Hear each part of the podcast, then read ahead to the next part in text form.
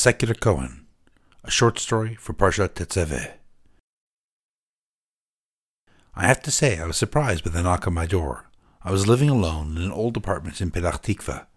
I didn't have many, no scratch that. I never had any guests. It wasn't that I was a loner, not at all. It was that I was embarrassed. The apartment had been owned by my parents. I'd inherited it. I'd never really left it, actually.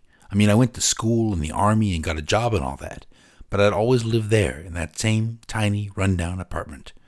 I'd thought about upgrading it, but between the long hours and my low salary as an associate professor of fashion design at the Tel Aviv School of Design, it had never really been possible. If I received packages, I received them at my office at the school, and nobody came asking for money. My house didn't have a promising look. But there was that knock, and so I went to open the door. On the other side was an old man, a rabbi, facing me. He was dressed all in black. He was clearly in the wrong neighborhood. Sorry, I said, I don't have any money for you. He just stood there and smiled mysteriously. The Haredim had always annoyed me. They sat in yeshivot and studied while I worked and paid my taxes. I paid them to sit around. The man kept standing there. Get the job, I said, roughly, and began to close the door. Actually, said, said the man, I'd like to offer you a job. That was enough to stop me from closing the door. What the heck was he talking about? Your died in an accident at sea, he asked carefully. Yes, I said, not wanting to remember the vacation gone horribly wrong. And there was no funeral, I mean with the body, he asked. That's correct, I said slowly. I was beginning to lose my patience. Have you ever been to a funeral? he asked. I've never been to a funeral, I shot back. What the hell is this all about? Well, said the man, with that same calm smile, that's good. I'm here as a representative of the Sanhedrin. Ah, I answered, uncertain. The Sanhedrin? The famous rabbinical court, he said, almost curious if I knew what he was talking about. I wanted to yank the man's beard. This had to be a practical joke. And what, I asked, do you want with me? We have appealed to the government for a dispensation. Okay, I asked. We want to temporarily place the Mishkan, the temporary travel size version of the temple, on the Temple Mount during the three holiday festivals. We displace nothing else. We just enable Jewish worship at the site. And because the building is inherently temporary, we'll take it down and move it elsewhere afterwards. What does that have to do with me? I asked. For reasons I can't really understand, you've been selected for a critical job. What job? I asked. Kohen Gadol, said the man, referring to the role of the high priest. I just stared at him, and then I did it. I reached out and tugged at his beard. He yelped. The beard didn't come off. I slowly pulled my hand away. How could I possibly be the Kohen Gadol? I asked. Because, said the old man, still wincing, the Sanhedrin has chosen you for the job. But why? I asked incredulous. I think the whole temple thing is a bunch of ritualistic mumbo jumbo. The rabbi smiled gently and said, Consider this an opportunity to learn about a particular culture and type of design. I looked at him, less than convinced, but then he added, We have substantial foreign contributions and are able to offer you a significant stipend. That got my attention. My apartment needed the help. Okay, I said, after a pause that was shorter than my pride would normally have allowed. I got permission from my department. They sought as an intense and insider's view of a particular culture of design. I was granted an impromptu sabbatical. Opportunities like this didn't pop up every millennium. What followed was an extensive training program. It was just what I expected a whole bunch of mumbo jumbo. The people who were teaching me all seemed to resent me. They couldn't understand why I was chosen, and I got that. The rules seemed to call for somebody wise and full of the fear of God. I certainly didn't fit their definition of those words. Heck, I didn't fit my own definition of those words. I firmly belonged to Israel's secular camp. I wasn't committed to not believing in God, but I was certainly on the spectrum. I didn't fit what they wanted, and yet somehow the Sanhedrin had chosen me. I couldn't begin to understand it.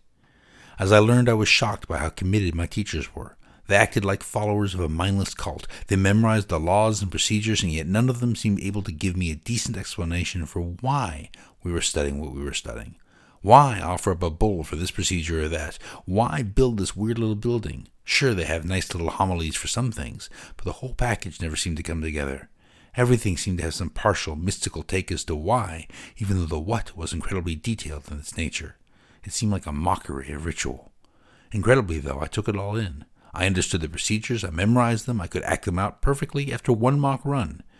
and I was also willing to carry them out. I was remarkably pliable, but I didn't understand them.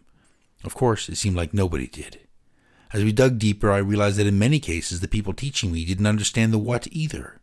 What do angels on a cloth look like? What kind of weaving went into garments? What was the true shape of the menorah of the angels in the ark? They didn't know. Nobody knew.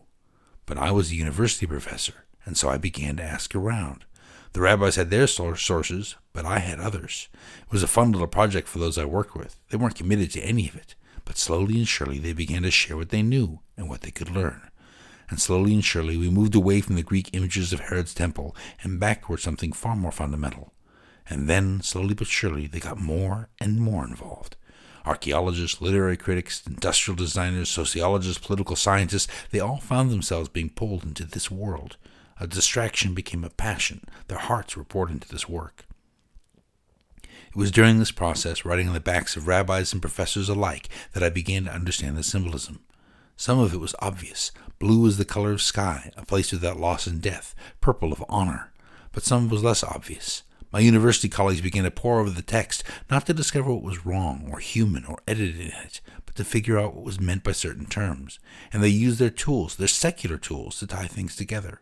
The scarlet red of Tola'at Shani referred to the worms that ate the Ekdemana. They taught trust in God, but also represented His faith to us. The Sheish Mazar referred to linen, the fabric equivalent of wheat, grown and processed by man. It represented our labor, and so on and so forth. Slowly but surely, opinions shifted. We went from trying to tear down to trying to understand, and then slowly but surely, we began to uncover a logic in the text. There was a symbolic logic hidden right below the surface. Even those who were convinced it was one of the worst edited documents in history began to see it. They began to see it because for the first time they were looking for it. Not only that, but they began to educate those who had spent their lives studying it. All of this went well, our national understanding growing, until we got to the garments of the Kohen Gadol. When we hit the clothes I was supposed to wear, we hit a wall. We knew the materials, we knew the verses, professors and rabbis alike. We guessed and surmised and tried out ways of making these garments, but we had no idea what they stood for. We'd researched for months. We'd examined other nearby cultures. We dug through the Talmud, but nothing was satisfying. To me, at least, the clothes were a mystery. During this entire process, the sample Mishkan that had been assembled in Shiloh was finally being brought up to snuff. Materials were being upgraded, assumptions checked, and patterns woven once again. But finally, the building was ready. It was disassembled and then carried to the entrance of the Temple Mount. Security was incredibly high. We were going to assemble the Mishkan for one week and then take it down again. It was to be a week of consecration. The literal word was Hanukkah, the dedication. And so Hanukkah had been chosen as the time of construction. This was the only time, at least for the foreseeable future, that we put the building up on the mount outside of the three pilgrimage festivals. It was a rainy day, a miserable day. The government security forces were glad of it. It muted angry crowds just a bit. This was to be an incursion, after all.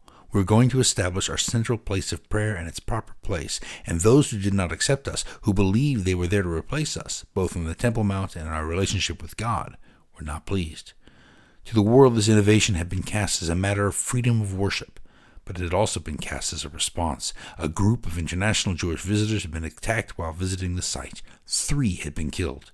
The construction of the Mishkan, even temporarily, was a response to that violence. It was a statement that the Temple Mount of millennia past was still the center of Jewish worship. I was in the small tent at the side of the Mishkan itself. I was there by myself.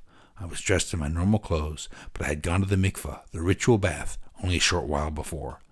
Water cleanses toxins from our cells and brings nutrients in.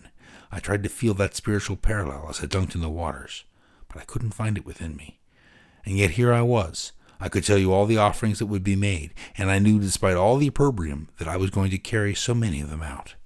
I was even beginning to understand the idea of animal sacrifice. If my friends could eat shrink wrapped cow and call it moral, I could dedicate the life of an animal to something greater and call it holy.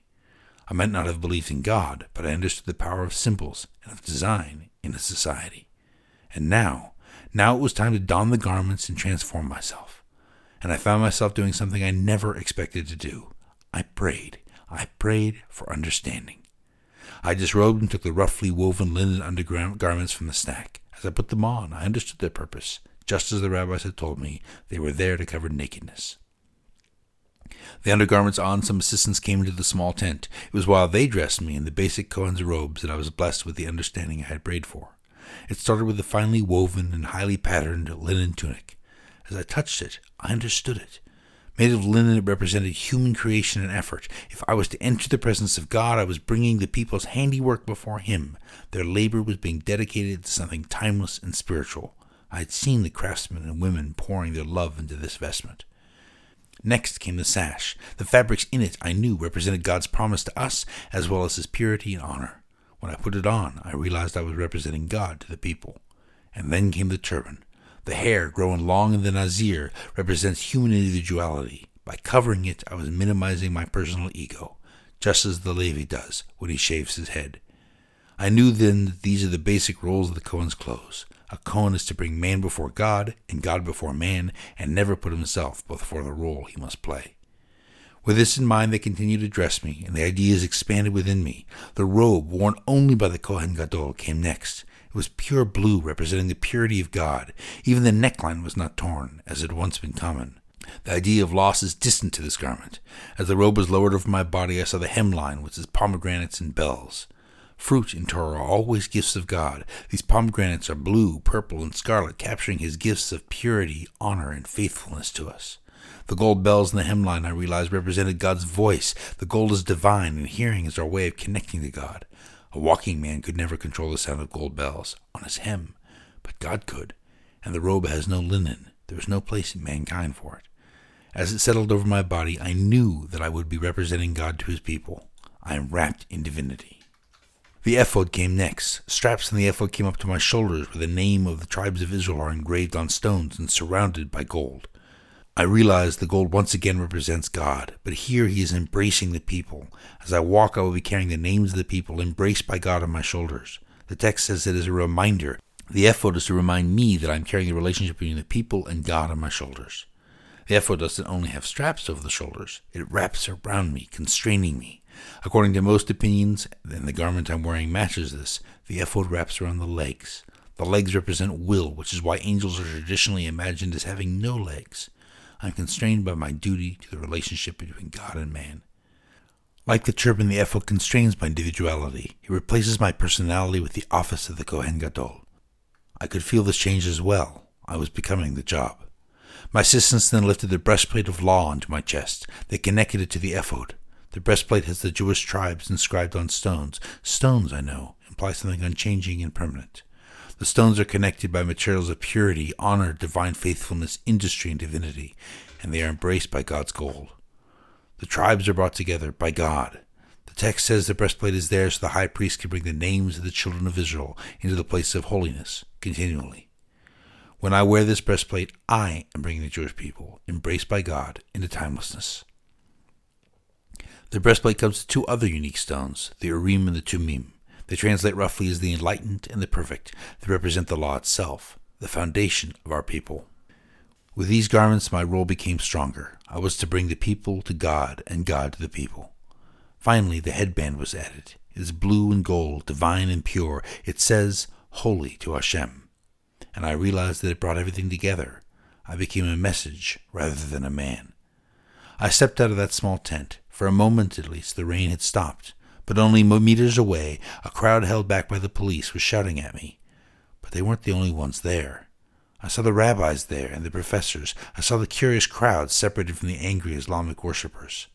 Many in that crowd had been drawn by the oddity of this Kohen Gadol, this Kohen Gadol who was secular until just moments before. I saw the head of the Sanhedrin then, sitting in the center of a collection of rabbis. I hadn't realized, until just that moment, that he was the man who came to my door. I see him and he sees me and he smiles, that same smile. And I realized just then why I had been chosen. On my breastplate was the tribe of Shimon. It was a tribe that was not even blessed by Moshe. It was a tribe that went off the road, engaging in acts alien to God's people. But I carried them nonetheless. I was not to be Cohen of the religious Zionists of the Haredim. I was to be the Kohen Gadol of all the people. I was to bring them all before God, and God before them.